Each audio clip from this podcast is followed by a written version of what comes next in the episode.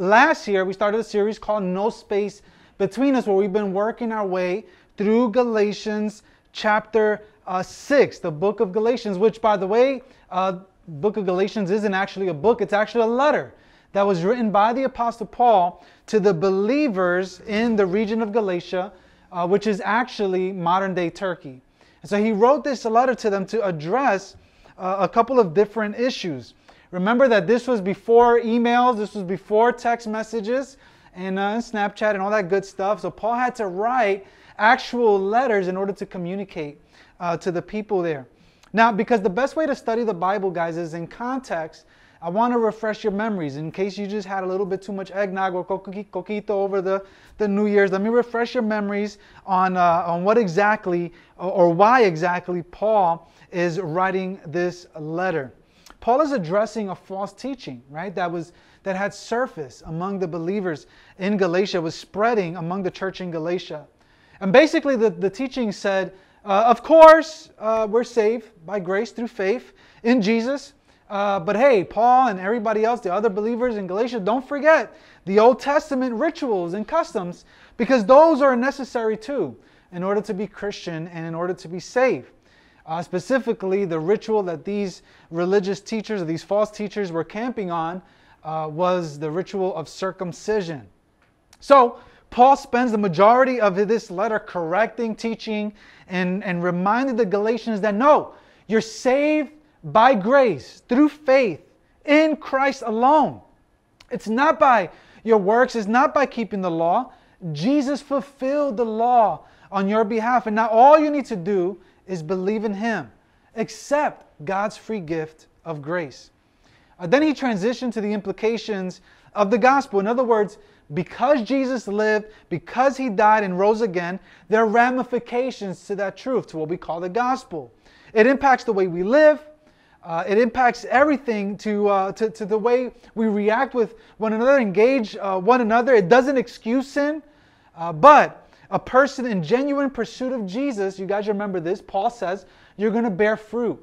Some fruit like love and joy, peace, patience, kindness, goodness, gentleness, faithfulness, and self control. That's what, that's what the Holy Spirit, that is, that's, that's the truth of the gospel lived out. That's what it produces in us. And then, of course, finally, towards the end of the letter, he transitions to the implications of the gospel on how we relate to one another. That's what Shannon was just saying a second ago, that the gospel impacts how we relate to one another, how we relate to uh, us, the brothers and sisters in the church, and also how we relate uh, to our neighbors. Now, as, uh, as we begin the next section of Galatians chapter 6, uh, the verses that we're about to read, um, it's, it's a new year. And oftentimes, we use a new year as an opportunity to reflect on uh, and examine all the ways that we want to change our lives uh, for the better. We set goals and we have opportunities in the beginning of the year in order to frame uh, the year and how we want it to go. And perhaps you set some goals. Maybe you have some relational goals, or maybe you've set some physical goals uh, in your life on how to better your body. Uh, maybe some of you have set goals on on wanting to grow your mind. You know, maybe read more books and study, or or grow mentally, or even, um, you know, maybe some of you have set goals. You know, you want to deepen your pockets. You want to grow, fin- you know, grow financially, or or grow your savings, or et cetera, et cetera. And those are all awesome goals to set. But right now, in this moment, in, uh, in light of what we're about to study in Galatians 6, I want you to take a spiritual inventory. Take a spiritual inventory. You guys know what inventory is? My brother in law used to work in uh, Home Depot, and I heard horror stories from him whenever he had to take inventory at the Home Depot. You got to count and you got to see what's in stock and what's needed, etc. I want to invite you guys to take a spiritual inventory. I want you to examine, in light of uh, this crazy year that we just experienced, look at the past 12 months and ask yourself, what kind of spiritual investment did I make last year? What kind of spiritual investment did I make last year? What goals did I set and achieve in order to grow, not financially, not to better your body, not mentally, not relationally, but spiritually? What investments did you make spiritually? And how did you grow spiritually? In other words, How did you grow closer to God and become more like Jesus? So take spiritual inventory just for a second. Think about that. As you take spiritual inventory today and as you meditate on that throughout this message, Paul is going to tell us in today's uh, passage that we need to be honest with ourselves. As you think about the past 12 months, as you think about all the investments that you've made spiritually, you need to be honest with yourself because number one is this you can't fool God. You can't fool God. Paul says it this way in verse 7. Check it out. He says, Don't be deceived. God is not what? What's that word right there? God is not mocked. For what a, whatever a person sows, he will also reap. Now, Paul uses farming terms. This would have made sense to, of course, most of the, uh, the audience that he was writing to in an agricultural society. It would have made a lot of sense. Whatever you plant into the ground, uh, you know, that's what you're going to harvest. For us, maybe you can think of it in terms of investments or deposits. You can't withdraw what you haven't deposited. What happens if you, some of you know this too well, what happens if you keep making withdrawals and there's no deposits going into the bank? What happens? You, you just can't. Eventually you dry out the well, right? You, you get into debt. You can't do anything. As you take spiritual inventory over the past year, what kind of investments or deposits have you been making? Be honest with yourself. You might be able to fool me. Maybe we can look in the mirror and we can fool ourselves. But you can't fool God because God knows everything about you. He knows every single facet, every little bit of information about you. So be honest. What have you been depositing into yourself spiritually? What have you been depositing? What investments have you been making in order to draw closer to God and to become more like Christ? Would you guys permit me to be completely honest with you? Can I? As I take spiritual inventory of uh, my past 12 months, and as I was studying this message and studying these verses, I can't say that I'm very proud of my spiritual investments. In a lot of ways, I allowed the fear of sickness, uh, the disruption of everything, you know, in the world to disrupt my faith journey. And it's created major obstacles for me and in my walk with Christ. And has created excuses for me to make less and less spiritual investments. And it's impacted me greatly. Because you see, you, your, your return on investment is dependent on what you've invested. You can't have a six pack of abs if your primary investment is glazed donuts, right? It doesn't work that way. You can't have savings if your investment is in a thousand different subscriptions and every new piece of tech that comes out. And in our walk with Christ, we cannot grow closer to God with an investment in anything and everything but what truly matters. One commentator said this, I have it on the screen uh, about this particular verse. He said, We may fool ourselves by expecting much when we sow little, but we cannot fool God. And the results of our poor sowing will be evident. So, as you take spiritual inventory, what has been your primary investment? Paul is going to break it into two different categories for us. He's going to say you can either make an investment to the flesh or you can make an investment to the spirit. And what he's going to say about the first investment is this number two, an investment to the flesh leads to destruction. An investment to the flesh leads to destruction.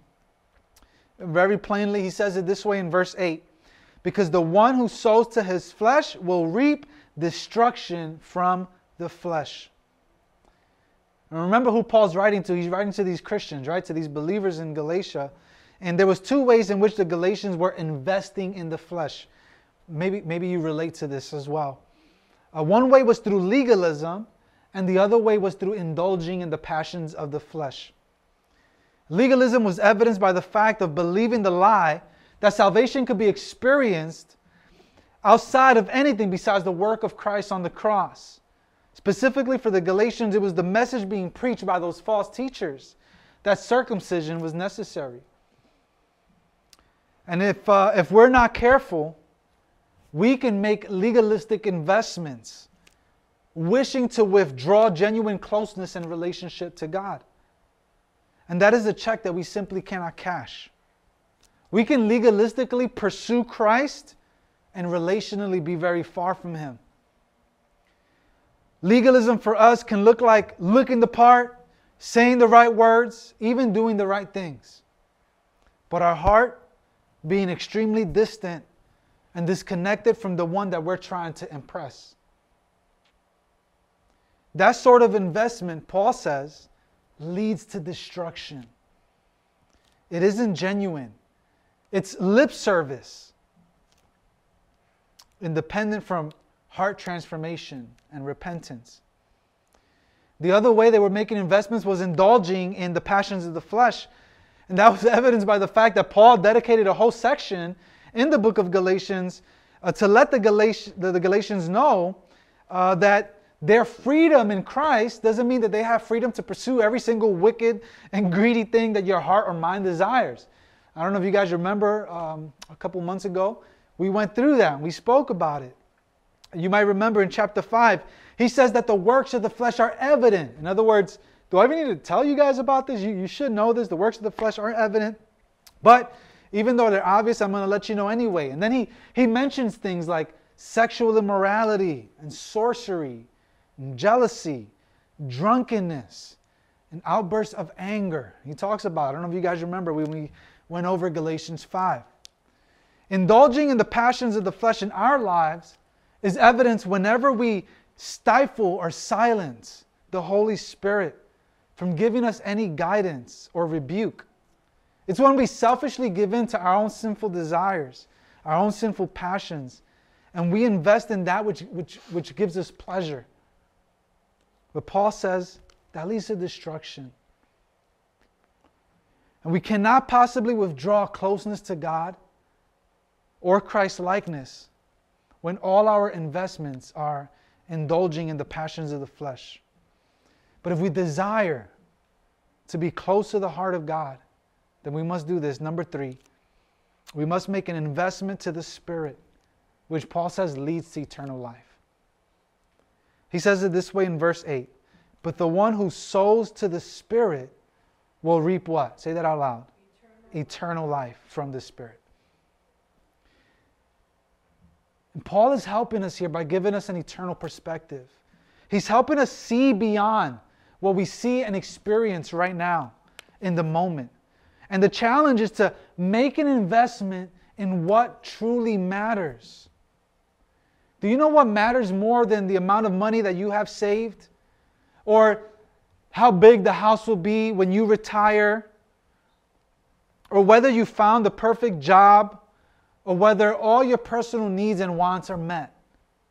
What matters more than all of that is the salvation of your soul and where, in light of the decisions you've made now, where you will spend all eternity.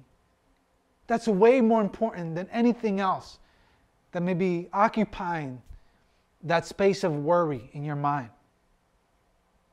If we have all our priorities in order, if we're making the right investment, everything else will fall into place.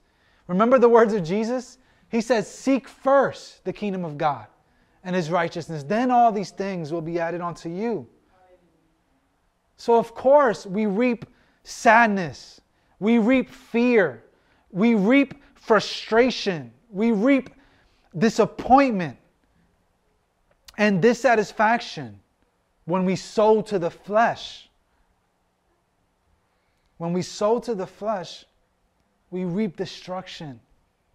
But if we sow to the Spirit, if we sow to the things of God, if we make spiritual investments, then we're going to reap an eternal perspective. We will invest in what truly matters an investment in something that doesn't fade over time, not in something that's going to disappoint or forsake us. And if we want to reap salvation, we sow not into our own abilities, but we sow faith in Christ. The only one who could grant us forgiveness of sin and new life, the one who knew no sin and became sin so that we may be called the righteousness of God, our greatest source of hope, our greatest source of inspiration and forgiveness is found in Jesus Christ, who took your place, and who took my place on the cross of Calvary, who conquered the grave so that we can be forgiven, so that we can become a part of the family of God. And guess what? As you've uh, taken spiritual inventory this evening, um, maybe you don't feel too proud of yourself the way I, I did this week. As you take in spiritual inventory, do you feel ashamed? Do you feel guilty? Do you feel dirty? Guess what? Christ died for that. He died for your apathy. He died for your indifference. He died for your shame.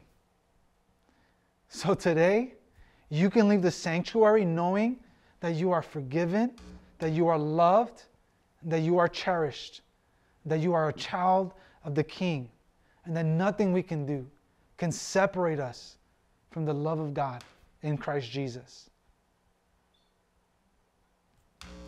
I want to invite the worship team to come up here, and uh, they're going to lead us in one final song. And um, as they lead us in this last song, I want you guys just to continue to meditate and, and take spiritual inventory. And as we remember that, and as they sing this song, uh, use it as an opportunity just to repent and to beg God and use it as an opportunity to remember the shed blood and the broken body of Jesus. And let's beg God for grace to help us sow and what truly matters. Let's pray. God, I pray that you would help us, God, in our apathy and in our indifference. Lord, I pray you would remove all our fears that you would remove the distractions, those things, God, that are keeping us from making the proper investments in what truly matters. God, I know I cannot only be speaking for me when I say, Forgive me for all the deposits and the investments into the flesh, God. Please forgive me, Father. And please remember your Son dying in my place so that I can be forgiven.